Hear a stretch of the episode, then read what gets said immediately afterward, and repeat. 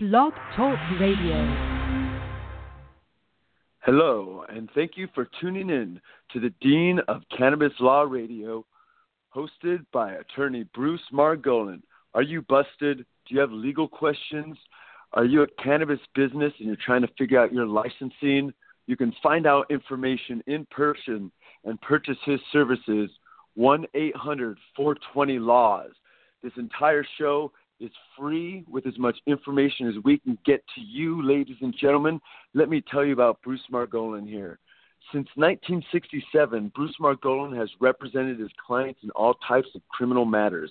He has also successfully defended more marijuana cases than any other attorney in the country. Bruce is now pleased to also be able to help his clients obtain cannabis business licenses and stay out of trouble. Mr. Margolin has served as chairman for the ethics committee for the NACDL, National Association for Criminal Defense Lawyers. He was awarded the Certificate of Appreciation from the ACLU, American Civil Liberties Union, as well as received honors for his work on behalf of Constitution Rights Foundation. Since 1973, he has been director of the Los Angeles NORML Organization for the Reform of Marijuana Laws, NORML, and an advisor for Proposition 215, Californians for Compassionate Use, served as legal counsel for Jack Herer California Hemp Initiative. As a candidate for governor of California in 2003 and U.S. Congress in 2012, he has helped establish the credibility of marijuana legalization policies.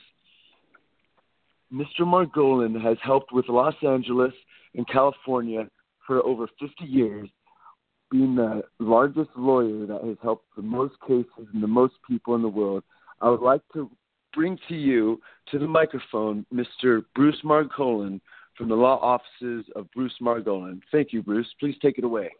Well, thank you so much for that kind introduction, and I appreciate your enthusiasm when you said all those nice things about me, which um, I appreciate that. Thank you very much. I do it. I'm down for the, this program because I, I'm down for people to stay out of trouble because. Uh, best way to stay out of trouble is to know the laws and know your rights. And that's what I'm down for people knowing that. That's one of the reasons that I have been in practice is to basically do my service to people to keep them out of trouble. And also, um, we'll talk further about my uh, my career and about my guide that I'm offering to people to understand the laws. Thank you for the opportunity to you and to the audience that's out there. Uh, let's see if I can answer questions for you and help you stay out of trouble. Thank you. So, what do you, what do you want to talk about tonight? Yes, Bruce. Um, as as your co-host, uh, ladies and gentlemen, my name is Jason Isaac Huff Brodsky, uh, helping with the Alice B. Toklas Network, the uh, with roots in the California Cannabis Hemp Initiative. And what we are trying to do is figure out what's going on on with the AUMA Proposition 64 that was put in by a lot of money from the Pfizer chemical industry and I don't know, even possible Soros funding. I don't know what all the strings and everything, but a lot of money went to get this provision into the faces of Californians to think this is a pure legalization scheme. This is not a pure legalization scheme. And Bruce has taken meticulous time to take apart Proposition 64 to find the legal. I, I don't want to use the word loopholes, but just the way to get through Proposition 64, the things happening with it, the the issues, the way you can actually grow six plants. Um, can you do a group of 200 people growing six plants each? Being some of the questions that we're building up to. And I'd like to give it back to you, Bruce, to uh, speak about Proposition 64. Thank you. Okay, now I don't know about your conclusions about being supported by some other company or whatever it was. Who knows? Uh, but you know, I'm not happy with Prop 64. I wasn't happy with it in the first place. But again, it was taking. You can't throw out the you know the baby with the bathwater. In the sense that it did call for legalization, and I think this is going to be the beginning of the fall of these laws once and for all, you know, completely. But I'm not giving up. Uh, with Prop 64 in place, there's uh, that I wrote recently. I just did a a, a article for uh, MG Magazine this last week, and I'll give you my view of what I told them. And that's basically a. I said, I'm read it to you, so of it, just so you know what it says. But you know, it's not a good situation. It feels almost like a like a, a noose around you know, our necks in a sense. Now, understand that I have been helping people getting licenses. I'm down to do that because I want to see them stay out of trouble, and I'm down to uh, continue, you know, to uh, represent people that are still getting in trouble, unfortunately, but much lesser now. But it's going to come up worse later on. Let me tell you what I wrote in this article. Maybe this could uh, be an idea where I'm coming from. Okay.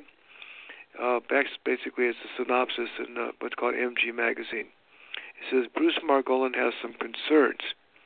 My concern is the cost of obtaining licenses under California Proposition 64 is out of the financial reach of the vast majority of people, and the process is so complicated that the unlawful, unlicensed activities will continue. Incarceration will again be on the rise when law enforcement begins to, in earnest, this coming year, to ostensibly protect licensed businesses from unlicensed competitors, and that's going to mean people are going to get busted again, and I'm not going to like that. So um, this is my stand. And matter of fact, we can talk about Jack Herer's initiative, things I liked about it. And of course, one thing I liked about it, I think he had dinner that um, the cost of licensing was fifty dollars. You recall that? And that is that correct? Yeah, it, it was something very minuscule. I, I, I even want to say it was ten or twenty dollars, the exact number. But he was not into shaking people upside down by their ankles to get all their marijuana money out of them. Well, that's that's it's all about the money, honey. That's what it came down to. They figured out, wow, we want a piece of this action, and now they're they're all getting on board. They have you know money signs in their eyes. On the other hand, I still believe in the herb, its sacredness, and I know the people that are involved with it that I've seen from Humboldt to San Diego, the ones that are the growers and the and the people in the industry. Most of them, the vast majority, believe in the sacredness of this plant, understand its its its, its importance to mankind, and I think are down for the cause of making sure we get good product, and it's it's something they can be proud of. This is what I've been experiencing. Thank goodness, because I was concerned when we had legalization that the culture would fall apart because you know who's going to walk around with a marijuana leaf like a you know like a like a uh, liquor bottle on your on your chest? It just isn't the right thing, you know. But we know the plant is sacred. But let's go back to this. Prop 64. I'll talk to you about that in one moment. But I'll, I'll be right back to you because there's noise in the background. I want to get that off the screen so you won't have to hear it. Hold on, please. All right. Thank you, ladies and gentlemen. You're listening to the Dean of Cannabis Law Radio, hosted by Bruce Margolin, attorney working 50 years to help you figure out how to get through the sea of illegality, is what they want to call. If you want to smoke the sacred herb, if you want to find your meditative practices, if you just want to recreate and chill and just roll up your fatty blunt and do what you want to do, how are we going to get through that when the man wants to hold us down? Sorry Here he is. That. Sorry about that, guys. Okay. So let's get back to it. Talk to me like you're out there asking questions so I can answer All right. something. Yeah. All right. So with uh, Proposition 64, if I'm just at home and I grow six, they say I can grow six plants, but in order to grow six plants, I have to have a whole bunch of seedlings and a bunch of bullshit. Six plants is a big pain in the ass. I only can do it indoor, so that's for openers. You got to have lights and fans, and I mean it's ridiculous. No one's to keep himself in a stash with six plants. Now, it provides you can have six plants, six live plants. That means you've got ones that are dead. That don't count, I guess. That's very generous of them. And you can have eight grams of hash. And whatever you grow on the six plants, you can keep in your home. Beyond the one ounce is legalized, so that would be also legalized. It is legalized. Now, you, that, there's no there's no rules about how you're going to prove that you grew that herb there. On the other hand, uh, I remember Chris Conrad is a very well-known person in this industry who does a lot of uh, testimony in courts for us. He suggests you keep those root balls, you know, to make sure you can say this is what I grew here, so there won't be any issues about. It. But nevertheless, who's going to go through this city, going to put together a whole grow operation for six friggin' plants, and what are they going to get out of it? Really, it's all a bunch of bullshit, as far as I'm concerned. Well, could I uh, could I interject? Remember yeah. when the the medical was going around and each person could have their uh, I'll say 99 plants or their 10 by 10 and so growers would go around and collect recommendations from 5 to 10 people and then they'd be able to grow their garden exponentially and I'm wondering if people can grow six plants, but grandma can't grow six plants. She wants her grandson, who's also growing six plants, and also for grandpa. I think, I, I think it's I think it's, it's I think it's limited to six plants per household. It's another part of the problem. Okay, per residence. It really sucks, right? Oh wow. Yeah, that's my understanding of it at the moment. Now, let me say about these laws. Like all laws in criminal law and every other facet of the practice of law is this: either get legislation that's done by this by the legislators, you know, the the senators and the assemblymen in the states, okay, or the U.S. Congress, and then or you get laws that are put together by initiative or the Constitution, okay, the Constitution, initiatives, and legislation. Those how make up the laws.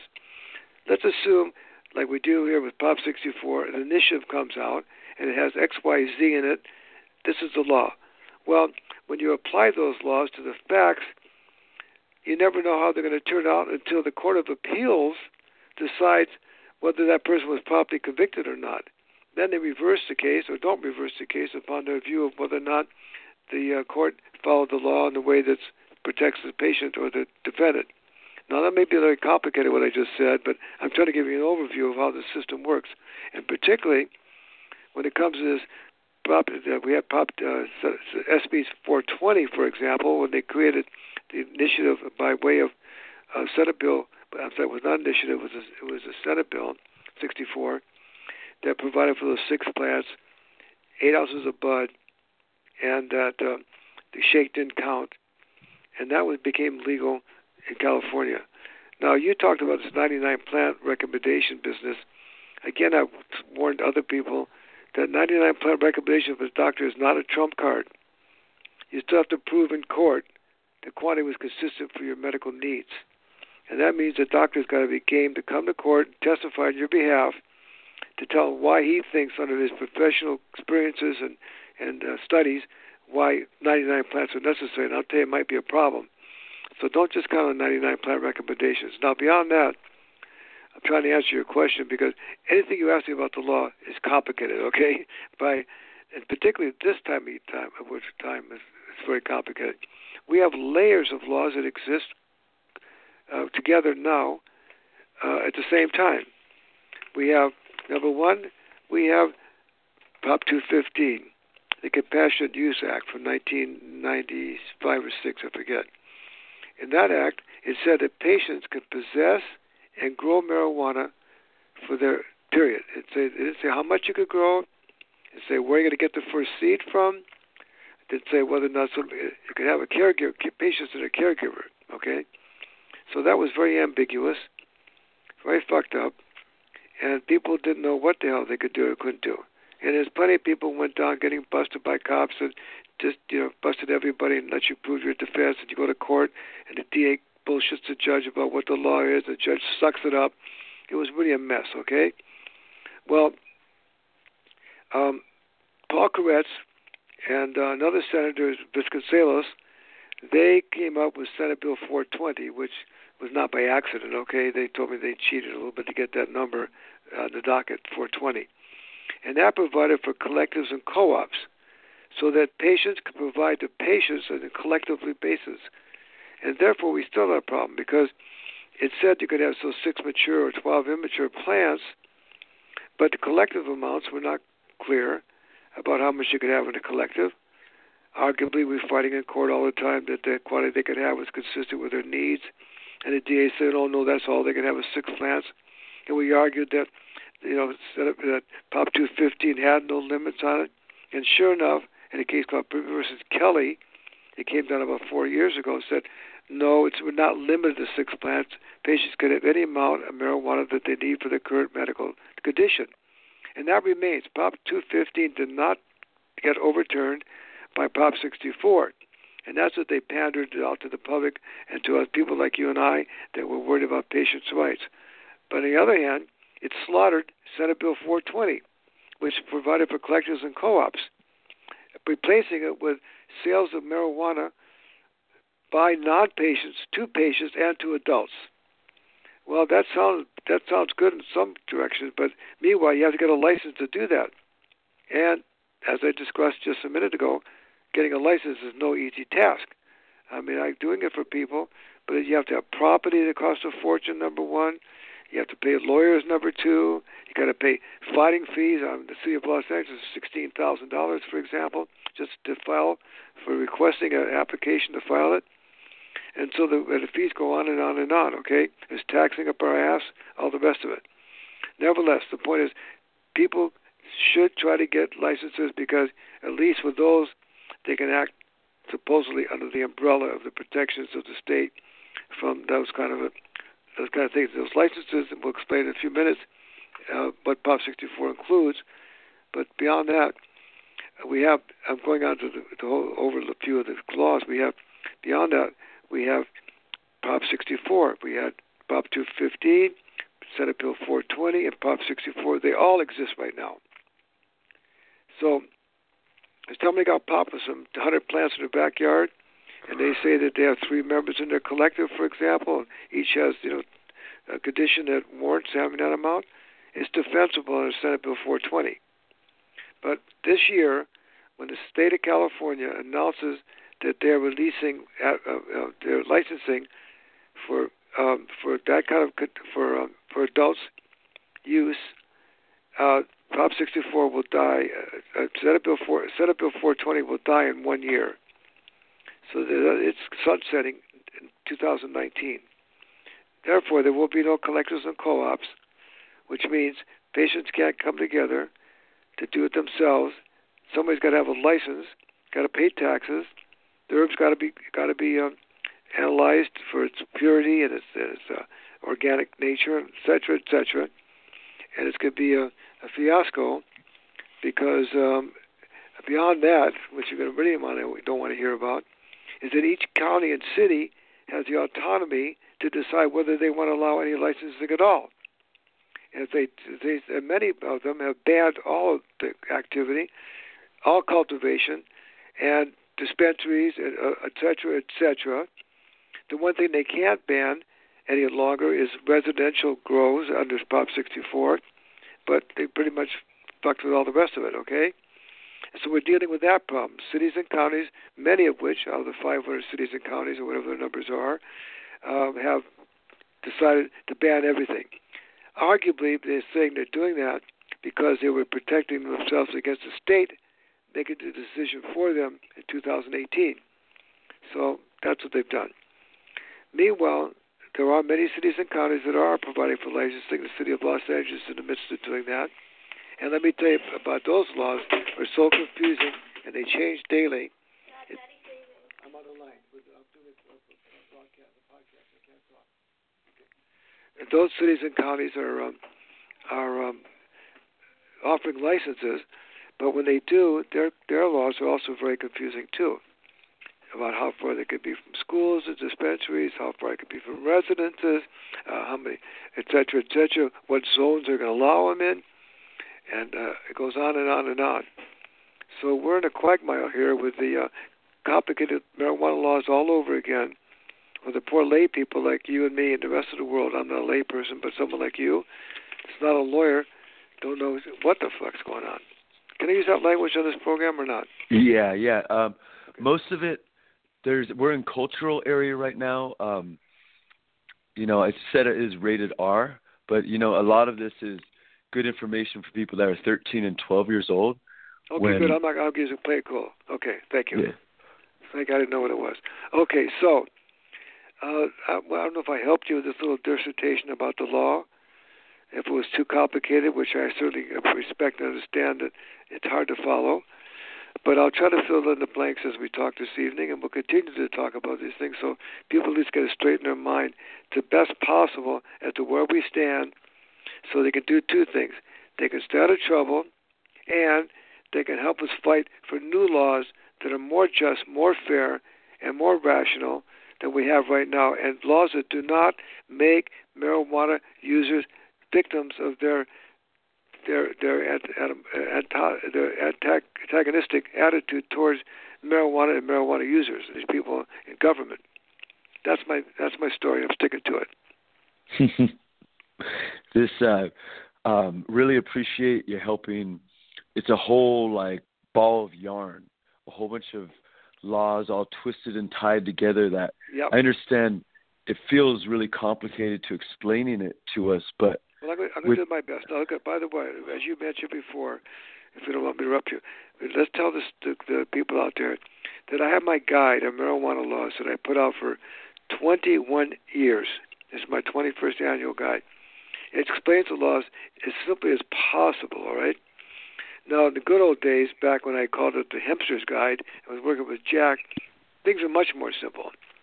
Now we've got much more complicated. But if they want to know the laws, they go online to my office number, my office website, 420laws.com, 420laws.com, and click on that green booklet, and it'll tell them what the status of things are the best I could at the time that that came out. Now I'm coming out with another guide this week in preparation for a party we're having here in Los Angeles for NORML, and your guests are invited uh, to come to the event here on La Brea at Hitman Cafe at seven o'clock on Wednesday, the twentieth of uh, the twentieth of December. We have some music there. It's um, entry by donation. Uh, unless you know, that's totally up to people what they want to give, if anything. And unless they're members of uh, Cal NORML or NORML they get it for free. But they didn't get it for free anyway. And we have, it's going to be a, a good event, and I want people to know that they can come. So don't forget to go online, 420laws.com, and you'll look at my guide, and it'll give you all the things we're talking about here and give you time to read it. Also, if you call my office, I'll send you a hard copy at 1 800 420 laws.com, uh, 1 800 420 laws. And I'm not charging for them at the moment, so don't hesitate to call. Okay, now let's keep talking. What do you want to know? All right, all right. With the uh, the Proposition 64, uh, we were first talking about how many plants we can grow. Um, what happens if I get stopped and I have a, a pound or two of marijuana in my backpack? The law, I told you, we still have these current laws in place, which include Senate Bill 420, Prop 215. Now we have the Adult Use Marijuana Act, Prop 64. So uh, you could travel as a as a as a patient differently than can travel as a non-patient. Okay. The law is that patients can travel with any amount that's reasonably necessary for their current medical needs. Now, there's one very well known case, People versus Wyman. This guy had like four and a half ounces of weed in his car. They conceded that the prosecution conceded and the court conceded it was for medical use. But he testified that he kept it in the car because his mother didn't like it in the house and he stored it there. And the Court of Appeals said the conviction was affirmed his conviction was affirmed, meaning that they held up the conviction, saying, yes, it's true that if he was traveling at a long distance, for example, with that four and a half ounces, he could go to Northern California, maybe need to use it. That might be reasonable, but you can't just store marijuana in your car. You only can travel the amount that's reasonably necessary. So if you have a couple elbows in your car, you got a problem. Got it? Now, if you also if you're a patient and you're driving down to your dispensary and providing it to your dispensary. That's what many people do, or at least say they're doing. And they want to make that claim that they are, in fact, providing it as a patient under Senate Bill 420, a member of a collective who are supposed to be able to provide to their collective members. The only problem with that is, is that we have local regulations that demand that number one, for instance, dispensaries are supposed to grow the weed at their location. Okay, in the city of Los Angeles. That's for openers. Number two is uh, that uh, going off site is not allowed technically because you have to have a permit to do that in your city or county right now under land use rights. Some land use locations like Fresno, other places, Inland Empire, they have complete bans about growing. So DA might argue that's unlawful. That's unlawful marijuana because it was grown in a place other than the dispensary. So those are now. Let me tell you these confusing um, scenarios I'm talking about, and you're scratching your head about what the hell are you talking about. The judges don't know the laws. The DAs don't know the laws. No one really actually got their their thumb on them because they're so confusing that even these things I'm talking about, that Senate Bill 420 still exists, and blah blah blah. Basically, the cops aren't even busting anybody right now themselves because I don't think they have a, a clear understanding of what they can and can't do and what the laws are. So this is kind of a free for all right at the moment. Not that I'm saying there aren't some busters going on, but it ain't like it was a year ago, thank goodness. Certainly not what it was like three or four years ago, when half the court calendars were filled with marijuana cases. And that's what I experienced in my 40 years plus in practice, which was very frustrating, very rip off of so many aspects of it. Ripped off the poor people who were busted, their families, their people want to go to school later on, they can't get license, they can't get loans, destroyed the families, put people in jail, and ripped off the taxpayers because they were using all these resources from law enforcement on counting marijuana plants instead of protecting our butts, and also tying up the courts. So this is one of the reasons we moved, I think, in the direction we are right now because they finally conceded it wasn't working, finally, after 50 years of argument. That's what I've been doing. And they finally see it was irrational, and it was unfair, it was unjust, and they're trying to make amends to some degree. But these laws are not clear enough to really make things simple for people again, and they're back going to be back in problems again in the future, in my opinion, because they're going to enforce these licensing laws in a way to bust people that don't have them in order ostensibly to protect the people that do so they can bring in the dollars so they can pay the taxes to the government. So this is where we stand at the moment. It ain't pretty. It sounds like it seems like a like it's a, we're, we're being set up for uh, more problems than we had before. And even though possession for sale, cultivation, transportation, and sales are reduced to misdemeanors as opposed to felonies, these are still six months in jail misdemeanors and five hundred dollar fines. And basically, no one got more than six months usually in any marijuana case in the past. So they're still going to face some time. Matter of fact, some cases up north I've had, like in Tulare County, for for example, they want you know 60 or 90 days on a, a misdemeanor, you know, 20 pound or 50 pound, you know, weed case, which they probably wouldn't have gotten that in the in the in the courts as a felony case because those judges didn't want to go to trial on a felony, so they'd kind of pushed the DA into making no time deals and all that. But today, we don't know what's going to happen here, especially with these people who are doing misdemeanors. And these misdemeanor judges, in my experience, the ones that may be low on the totem pole or been there so long, sucking up to the DA, they do everything the DA wants, and it ain't pretty. So I'm just giving people heads up about the situation about the courtrooms and what's happening in the state of California. So I've digressed a lot. I don't know where we started. What do you want to talk about? All right. Um, something I see that if I I'd like to reiterate what you're just talking about with uh, licensing being the biggest bane to California right now. Everybody's got their hand in the cookie jar. That if there's a way, like you're saying, to reduce the licensing, that would save the the legal. That that would say like people wouldn't get arrested as much look at as far as I'm concerned, they should sell like broccoli at the at the at the grocery store. I think we've got enough experience with marijuana to know what it is and what it doesn't do, and then what's all these all these rules and regulations and blah blah blah going on forever and ever. It's crazy, you know. You know, but I, you know, I guess they, I think we're mature enough to be able to handle it in a, in a different way than we are right now. But uh, the dollar signs are in everybody's eyes right now because they've they've been um, touting how it's a a four billion dollar business in which the state of California is going to get one billion of it, and blah blah blah blah blah.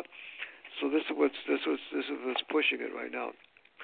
So let's go back to Prop, Prop 60. Want to talk about um, AB 266 or Prop 64?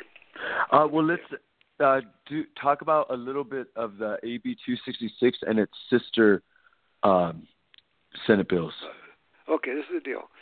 Uh, the Assembly passed in 2015, took effect in 2016, Assembly uh, AB 266, and AB 266 provides for licensing in the state of California for everything from seed to sale.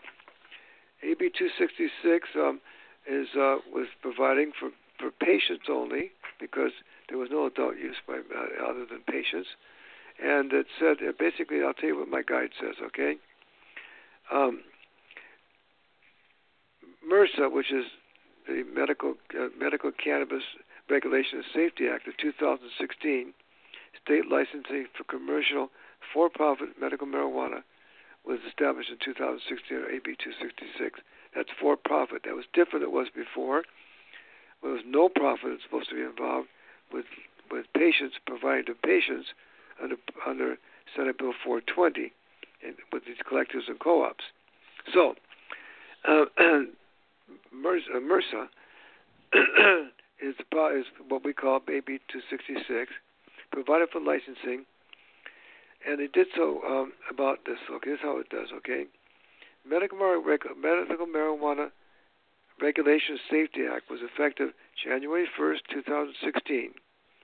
Creates a comprehensive state licensing system for the commercial, profit authorized cultivation, manufacture, tail sale, transport, distribution, le- delivery, and testing of marijuana use by qualified patients. There's several agencies that were set up to do this, different departments. The Bureau of Medical Marijuana Regulation. We have now the Department of Agriculture involved. Department of Fish and Game is involved, overseeing the licensing. The type of licenses that went along with um, this um, AB 266 are, are, consist of 12. Type 1 is cultivation, specialty outdoor up to 5,000 square feet using exclusive artificial lighting. Now I know what that means by outdoor artificial lighting. It probably means uh, greenhouses, I suppose. Type A1. First was type 1. This is A1 or 1A. Cultivation specialty indoor up to 5,000 square feet using exclusively artificial lighting. That's indoor. The other one is outdoor. Then type B is cultivation, mixed light up to 5,000 feet using a combination of artificial and natural light. Type 2, cultivation of small outdoor gardens from 5,000 to 10,000 square feet. Type 2A, cultivation small indoor, 5,000 to 10,000 square feet. Cultivation of small mixed garden, mixed light, 5,000 to 10,000 square feet. Type 3, outdoor, cultivation, 10,000 square feet up to an acre. Type 3A, 10,000 feet to 22,000 square feet. Type 3B, cultivation mixed light, 10,000 to 22,000. Type 4, cultivation nursery type. Type 6 is manufacturing for products not using volatile solvents, like butane. Type 7 is manufacturing 2 for products using volatile solvents. Type 8 licensing is testing. You have you can have a testing license to test it to see if its purities. Type 10 general dispensary. Have dispensary license in the state of California. Dispensary no more than three retail per person. Type 11 distribution and type 12 transporter. Now, cultivation size limits, the maximum allowable size is an acre. That's 43,560 square feet outdoors, type 3, or 22,000 square feet, type 3 and 3B. The, the, the, the, uh, the uh, Drug Enforcement Administration is directed to limit the number of type 3A, 3B, and 3s licenses. Now, they're trying to they trying they're trying to say they want to keep Big Brother, big large corporations out of the state. Well, I've heard some news now about them adding additional licensing that may have bigger square footages, bigger amounts in 2025. So I don't know how much they're going to hold on to that idea. Okay. Now, I could. I have, I, I have a quick question. What?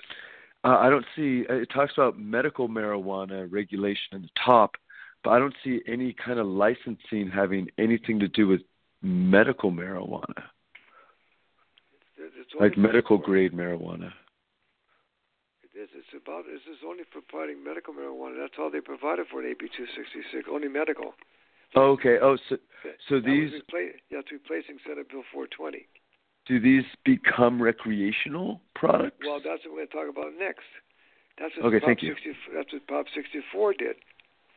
So, the state of California passed Prop 64 this last year, a year ago, November 8th, they legalized marijuana to a degree, which I'll explain in more detail. But again, it's one ounce, and uh, you can travel with it, possess it, and give it away.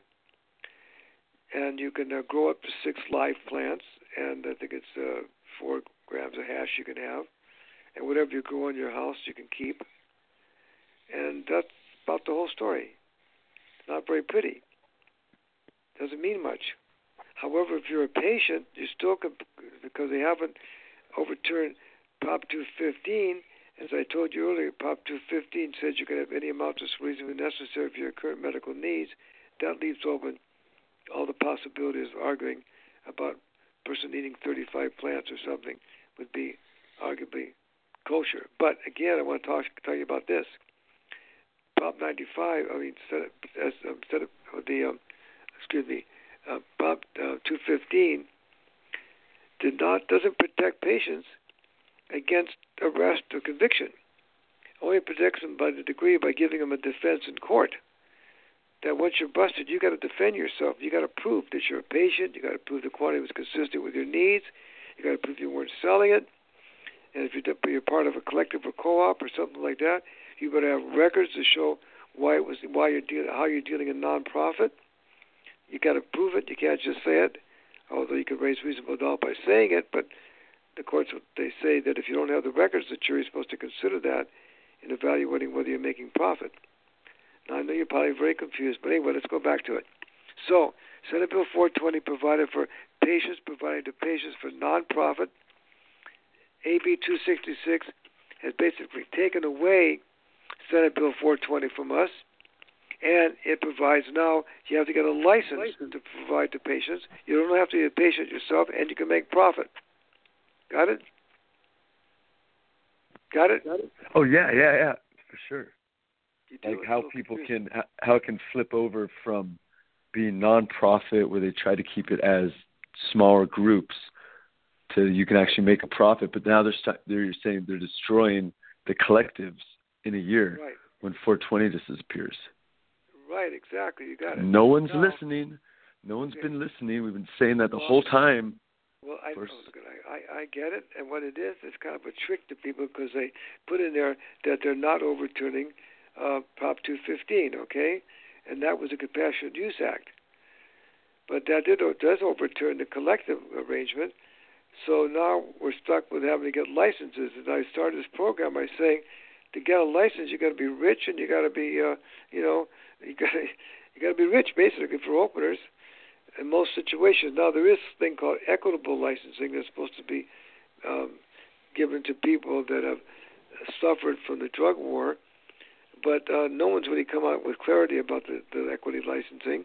The city of Los Angeles is kicking the word around, but I still can't figure out what they're offering exactly on it. I've talked to the uh, president of the, of the city council. I met with him and Cat Packer, who is also uh, the head of the uh, licensing in, in Los Angeles. She's one of the directors of it, or managers. She's a very good girl. She used to be a member of NORML in Ohio. She's only she's only in her twenties probably, and uh, she's down for the cause, but she's limited in her capacity to do much. Anyway, I met with her and the uh, the president about these issues and about the frustration we're having, and they seem to understand that. But um, he's only one of many on the board, and explains to me that there's 50% of them are still naysayers when it comes to this so-called devil weed on, on these um, on the on the uh, city council. So you may have people that say they understand the situation or down for our position. They're limited by them trying to overcome the, the naysayers on the other rest of the the rest of the team, and that's part of what we're dealing with. So let's go on with let's go on with overview of the law, though. You want to do that? So yeah, Prop please. Prop 64 passed, and it also had licensing provisions. They were almost the same as AB 266, but they were better in some ways. For example, AB 266 said that if you have a prior conviction for any controlled substance offense, you're out of the picture. It also says that if you have a sex prior, or if you have strike priors, or frauds in your background, a conviction, that would preclude you. Now, Prop 64 said no, no, that doesn't include marijuana offenses which is very important because you know so many people that have the experience and understanding and know how to grow have been through this whole rigmarole of being busted. They'd be thrown out of the out of the out of the water and thrown away with the baby. You know, It'd be terrible. So at least we have that protection of Prop 64 against people who have prior convictions for marijuana offenses. They're not precluded from getting licenses. So anyway, Prop oh, 64. well, I have a quick question. What if what, what if they got the marijuana con- conviction that they were going to push to be dropped to go with another offense, but there was marijuana involved, but they didn't end up with the marijuana That's conviction. a problem. Let me tell you one of the problems. I'll give you an example. Many times we would make deals on large grows. Instead of putting to a straight felony, which was cultivation or possession for sale, we'd make a deal called maintaining a place where marijuana or other drugs are being sold or used or stored. It's it was called 11366 of the Health and Safety Code, maintaining a place. That's a wobbler, meaning that it could be reduced to a misdemeanor either at the time of sentencing or after some time on probation, or when you finish probation, you could at least get a misdemeanor out of it and kind of clean up your, your act, and, and you also could expunge it. Unfortunately, Prop 64 didn't include that as a misdemeanor offense automatically, only possession for sale and sale and cultivation. And even though under Prop 64 you can, let me tell you another important point though for people. If you have been convicted of a felony marijuana case, call me because I can get that reduced to a misdemeanor now. Even though it has to be retro, it's retroactive to whenever you got it. It can be reduced, and I can expunge your record, which will make it nicer to say you haven't been convicted. So that's a good thing to know. As a matter of fact, the people I've got people out of prison that were in prison on marijuana cases by making a motion to reduce to misdemeanors and their time served. So it's been a great opportunity to do something substantial to get people out of jail, and it's a great opportunity to clean up their records and no longer have to be convicted felons by making a motion to reduce under Prop 64, which we do all the day long. Where, where like if people went the other way and they had all the other charges drop and just stuck with the marijuana charge, because in the future it would be off. lessened. Oh, okay. Yes. So they're Huh. stuck with it right now. People are stuck with committing to com- complete to, to, to being convicted of maintaining a place, a felony, and they won't be able to get that reduced until the judge agrees to it. Typically, that can happen after after do half of probation, which is usually 36 months, 18 months. They get uh, reduction to a misdemeanor, or at the end of probation, but they're still in this, this never never land in between time here. So that's a bit of a problem. And I have a I have a quick question. Also, as a with your law offices, I'm not well. Okay, I'm putting you on the spot. Do you, for clients you've helped out with before, would you Yeah. be able to help re-represent them with these new laws to yeah, lessen? all day long. Would there all, is there it all day long. Is there ever any reimbursements, or or that's just like laughing in the wind? Well, that all they do is reduce your, your your thing. They can't. First of all, they can't give you the time it took out of your life, or the struggle, or the, all the other shit you went through. They should be doing that. As a matter of fact, Prop 64 has portions of the of the um, the, the uh, initiative saying that there's first of all equitable uh, licensing, which means they want to see the people that have hurt been hurt the most by the drug war get a leg up. So in the city of Los Angeles, they're talking about if you lived in certain districts that they've statistically found that had more convictions than other particular zones, and for five years, you qualify under the equitable licensing laws, which is supposed to give you an access to licensing the same as if uh, the other people do that have the money, but they haven't fleshed out what it all means. How are you going to get a license? How much? Who's going to get the property? Where are you going to get the property from? Who's going to give you the money for the property? You know. Okay, with with the uh, wait real quick, the AB two six six created person in Sacramento. I don't know her name, but she was the the mar- not marijuana regulator. Shucks, I can't remember her name right now. But she had worked in some some other industries and is helping with the just that job. No, just just that job making these regulations. Um, I, I don't have her information in front of me. What's your point, though? Oh, What's just just that that's that's what they're trying to do by that date of the January first, or they're. I mean, they could only run in place. So in theory, if the system does not create the licensing or the structure that they said they would, then it's the Wild West, and I can go ahead with business, and I will be grandfathered in and not need licensing that's not available yet. Hold on. I wish you could. Uh, I would like, I'd like to say that what you're talking about makes sense. As a matter of fact, there's so much confusion you could argue that somehow. But the reality is this: they have 2018, not January 1st. It's supposed to be as of January 1st, supposed to do, but there's no requirement that they do, and they're not going to do it January 1st. I don't believe. But hopefully in January sometime they'll provide licensing by the state of California for adult use, not just medical use. Uh, so that's the big difference. It's used by adults, not just people that are medical. They call it recreational. I think that's kind of an insult myself, but mm. I think it's spiritual is more appropriate. But nevertheless, um, that the difference is that it's going to legalize marijuana for adults that are not patients and they're going to issue a license in the state of California for that. Meanwhile, the cities and counties could do it right now if they wanted to, but most of them are sticking to the medical marijuana licensing until the state has issued their license because they're chicken. They're afraid that somehow the feds are going to come in, take their property, or some other weird thing is going to happen.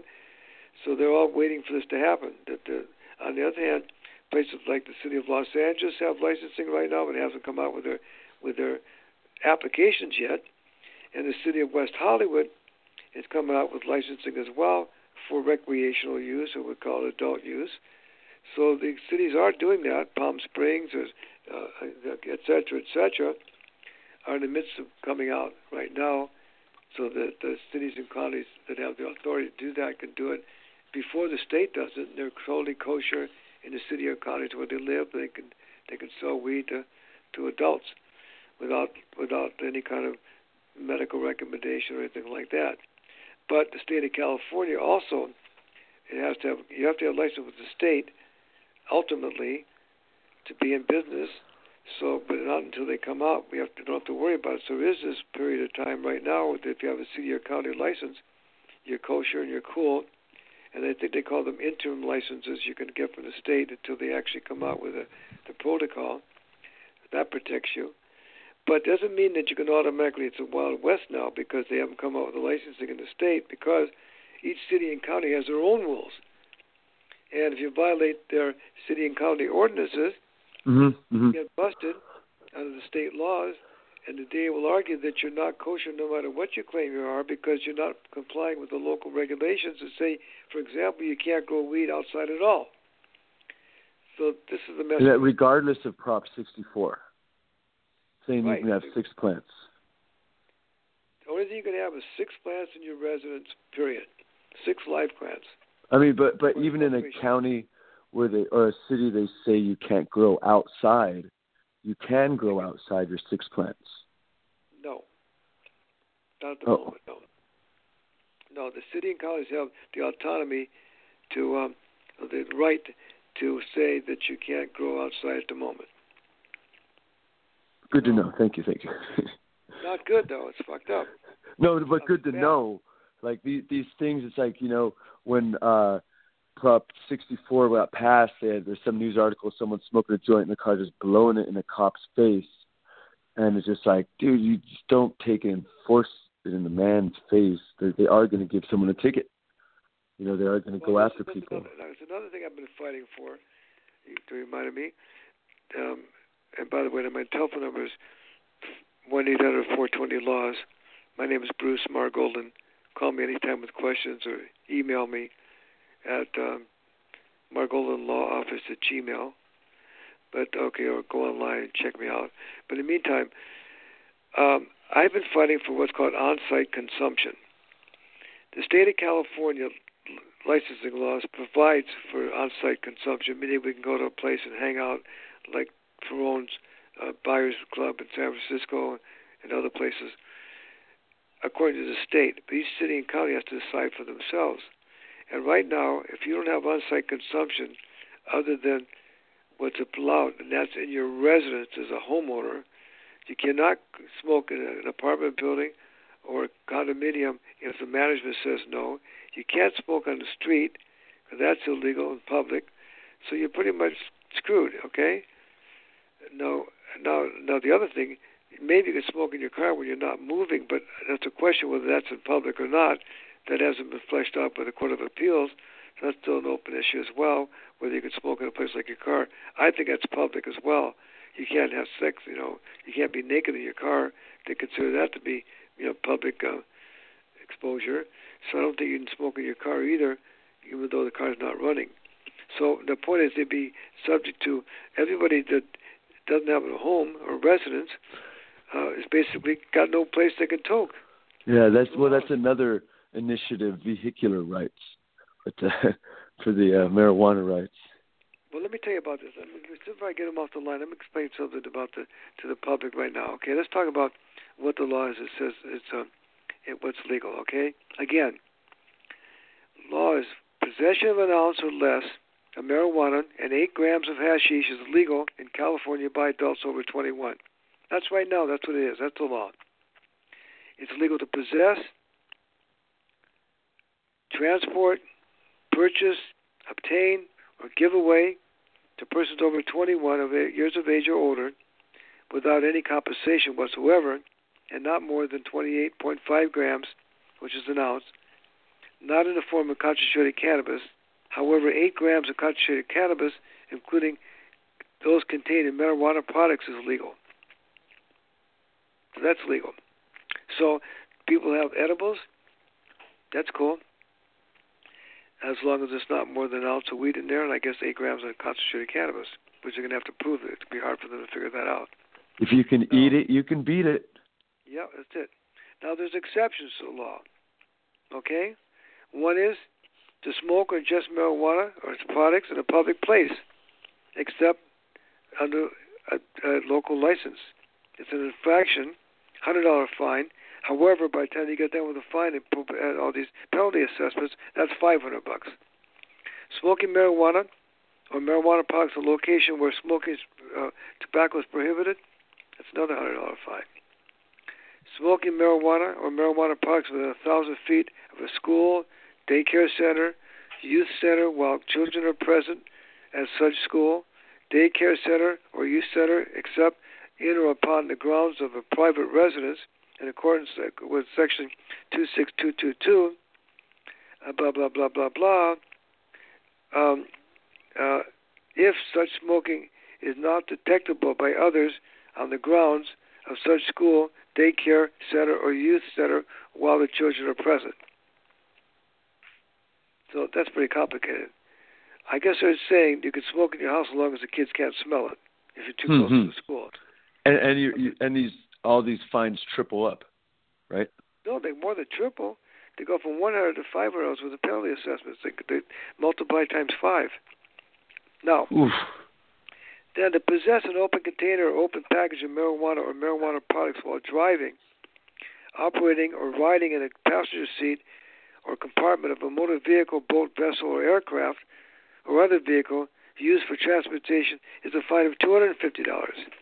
Now oh, multiply wait. that times. Sorry, sorry. This is a we we got to do a twenty hour show, but yeah, keep going. okay, that's two hundred fifty dollar fine. That adds up to twelve fifty fine. Okay, so if you have a, a in your ashtray, you can be fucked over. Uh, you could be charged with a fine of two hundred fifty dollars, up to two hundred fifty dollars.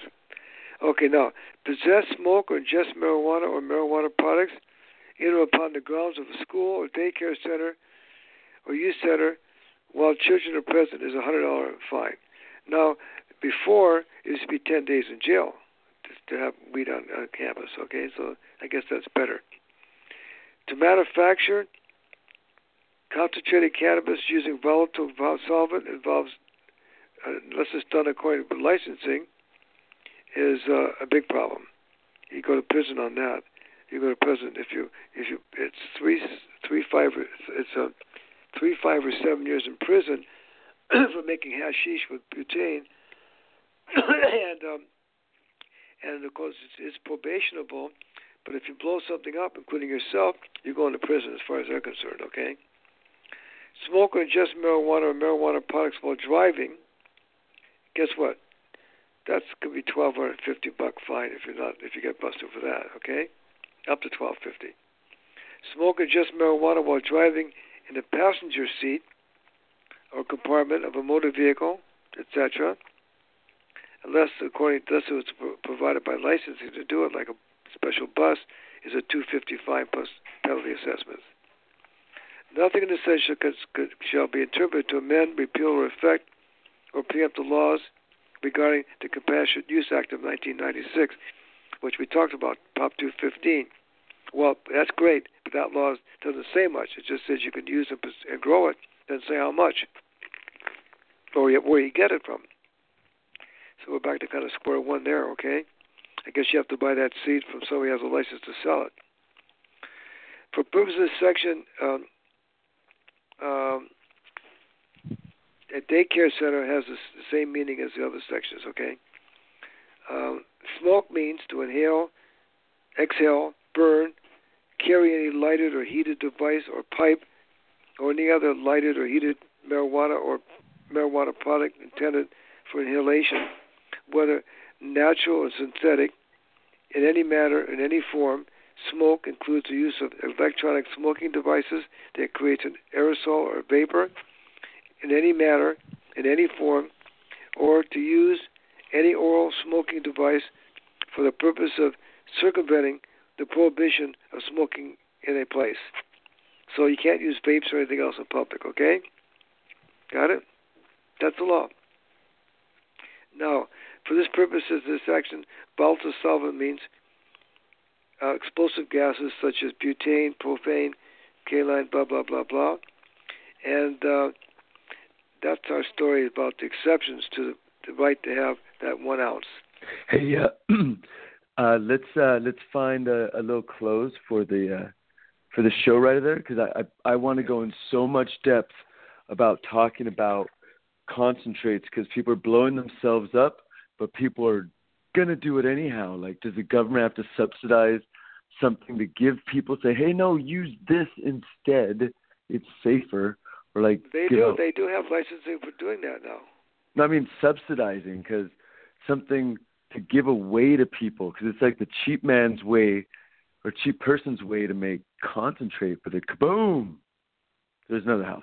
We, that's what I'm saying at the beginning of this show. This is uh, that these licenses are out of the reach of most people, and they're going to continue to be in trouble and continue to waste law enforcement time, and we're going to continue having people getting busted, which is something I don't want to see anymore. After 50 years of defending more marijuana cases than any lawyer in the country, which I appreciate the fact that I've had the opportunity to help people, and I've had great successes of keeping people out of trouble, and, and I'm really rewarded and honored by that. I don't want to go back to that, okay? I don't want people coming to my office that come in they have for 50 years, confused about the laws, and getting busted over things they didn't think they did wrong in the first place because they were told by somebody this is how it's supposed to be done and this was okay. It's just not fair. It ain't just. I don't think it's. Um, I don't think it's constitutionally uh, sound. I think it uh, def- denies people the the right of uh, of, of uh, freedom because they don't know what the laws are. Remember, the Constitution says you have a right to life, liberty, and the pursuit of happiness. Well, you don't have much liberty and uh, happiness if you have to get a license to do something that God gave you in the first place to use, and that's that sacred herb. So it's crazy. That's what I'm talking about. Hope you got it. For what? Show's over 90 seconds? Yeah. Beautiful. Okay, so again, please tell your host. Please, I want to thank you very much, Jason, for um, producing this program. I hope it was of some help to some people out there. I know my voice sounds a little rough right now. I've been I've been working all day. I've been up early. I've been I've been going to a lot of events over this uh, last few weeks over different organizations that invite me to speak and etc. And so I want to remind you people out there if they want to talk to me or want to hit me up, 420laws.com Telephone number one eight hundred four twenty laws. Call me and uh, call for me for to get go online to get my guide and take care of yourselves. Happy Hanukkah, happy Merry Christmas to everybody, and Happy New Year to all. And uh, and let's all get together and see if we can clean up the act even better and give us the freedom we deserve and, and desire because it's uh, God's will that people be free. All right. Thank you. You've been listening to Bruce Margolin, attorney for 50 years, supporting medical marijuana legalization and keeping people out of jail as much as he can. This on the Alice B. Toklas Network. coming straight to you to get legalization worldwide for cannabis. Thank you very much for listening. Happy holidays, and we love everybody out there. Big hugs. Bye. Okay, here. You're still here. You're still here. Okay, cool. I ended the episode. All right, cool. You're you're awesome, Bruce. Thank was you. Thank good you. tonight? Could you hear me?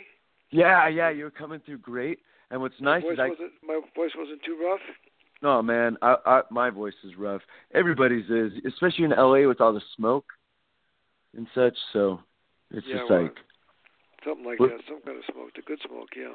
hey, we don't have the choir boy's voice anymore. You know what can we do? We do? That's okay.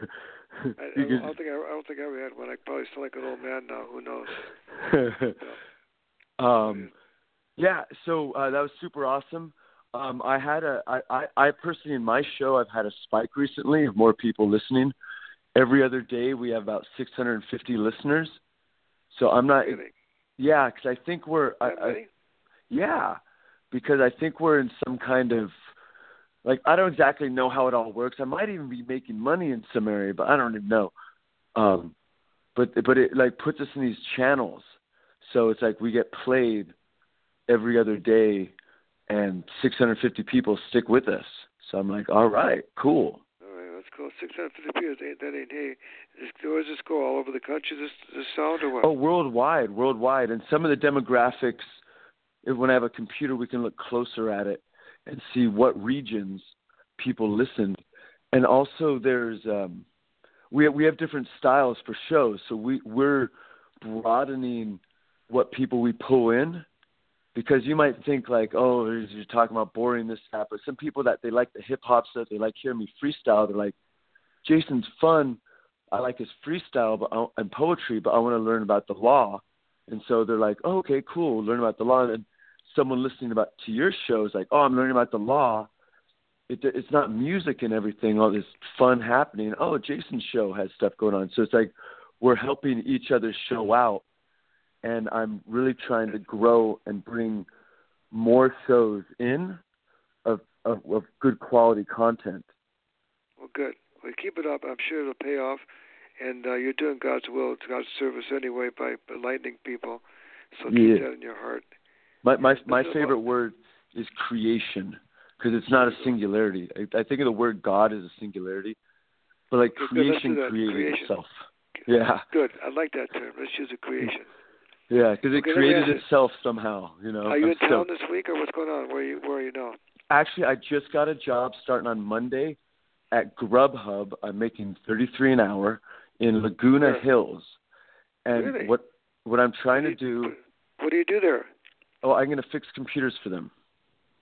Really, you get that kind of dollars, thirty-three dollars an hour. That's great. Yeah, yeah. I'm I'm I'm a mad good computer scientist, and so I'm scrambling right now because I'm in Reno, Nevada, and now I'm going to go down to the Laguna Hills area, and I'm trying to get some money together so I can get myself some temporary apartment right in Laguna Hills, right next to work. Laguna Hills is bitching. Fact, they're going to have licensing coming up there too. By the way, Nice. You you don't know anyone with with a room over there, do you? I I'm- I'll keep my mind. I'll keep my eyes open. I'll fix my call pads and stuff. Looking at my telephone. I know. okay, cool. So, but I think it'd be. Um, uh, it's one of the best places you can be in this freaking country, as far as I'm concerned. It's a beautiful place to be able to live. Congratulations. Nice, nice. Thank you. Well, I I, I am running on um uh, and, and actually I think in uh, uh, a word if you would like to purchase some of my services on retainer for future services as a I'm I'm trying to raise six hundred dollars for uh, rent. so so I I'm can trying to raise, yeah. yeah. Well, you But- know, I, I got. I, you know, I'm not worried about expenses. You know why? Go on. I got plenty of them. they keep raining in. I got plenty of. I'm not worried about. it. I got plenty of them. Yeah. Anyway, I don't know. Cool. I want to help you out. You've been a good guy to me. You know. Oh no, I, I don't want to end this conversation on asking for that. Let's talk again sometime tomorrow or something. Okay. Uh, you, you're you're super super awesome, and thank you so much for. Because how much does it cost for a lawyer per hour? Well, and I, I charge at least five fifty, and if it five, and I five five hundred dollars an hour to to talk to people about the licensing, and if there's more than one, I charge seven fifty for the hour. So something to think about to show the value 750 times 600 people listening every other day is how much value of your knowledge you're giving to the universe, and that's karmically going to come back to you. God, God bless you. I appreciate you saying that. But meanwhile, I do want to help people stay out of trouble. I don't want to see them fucked over by weed cases anymore. You know. Hallelujah to that. I go. I gotta okay. Good night. Bye bye.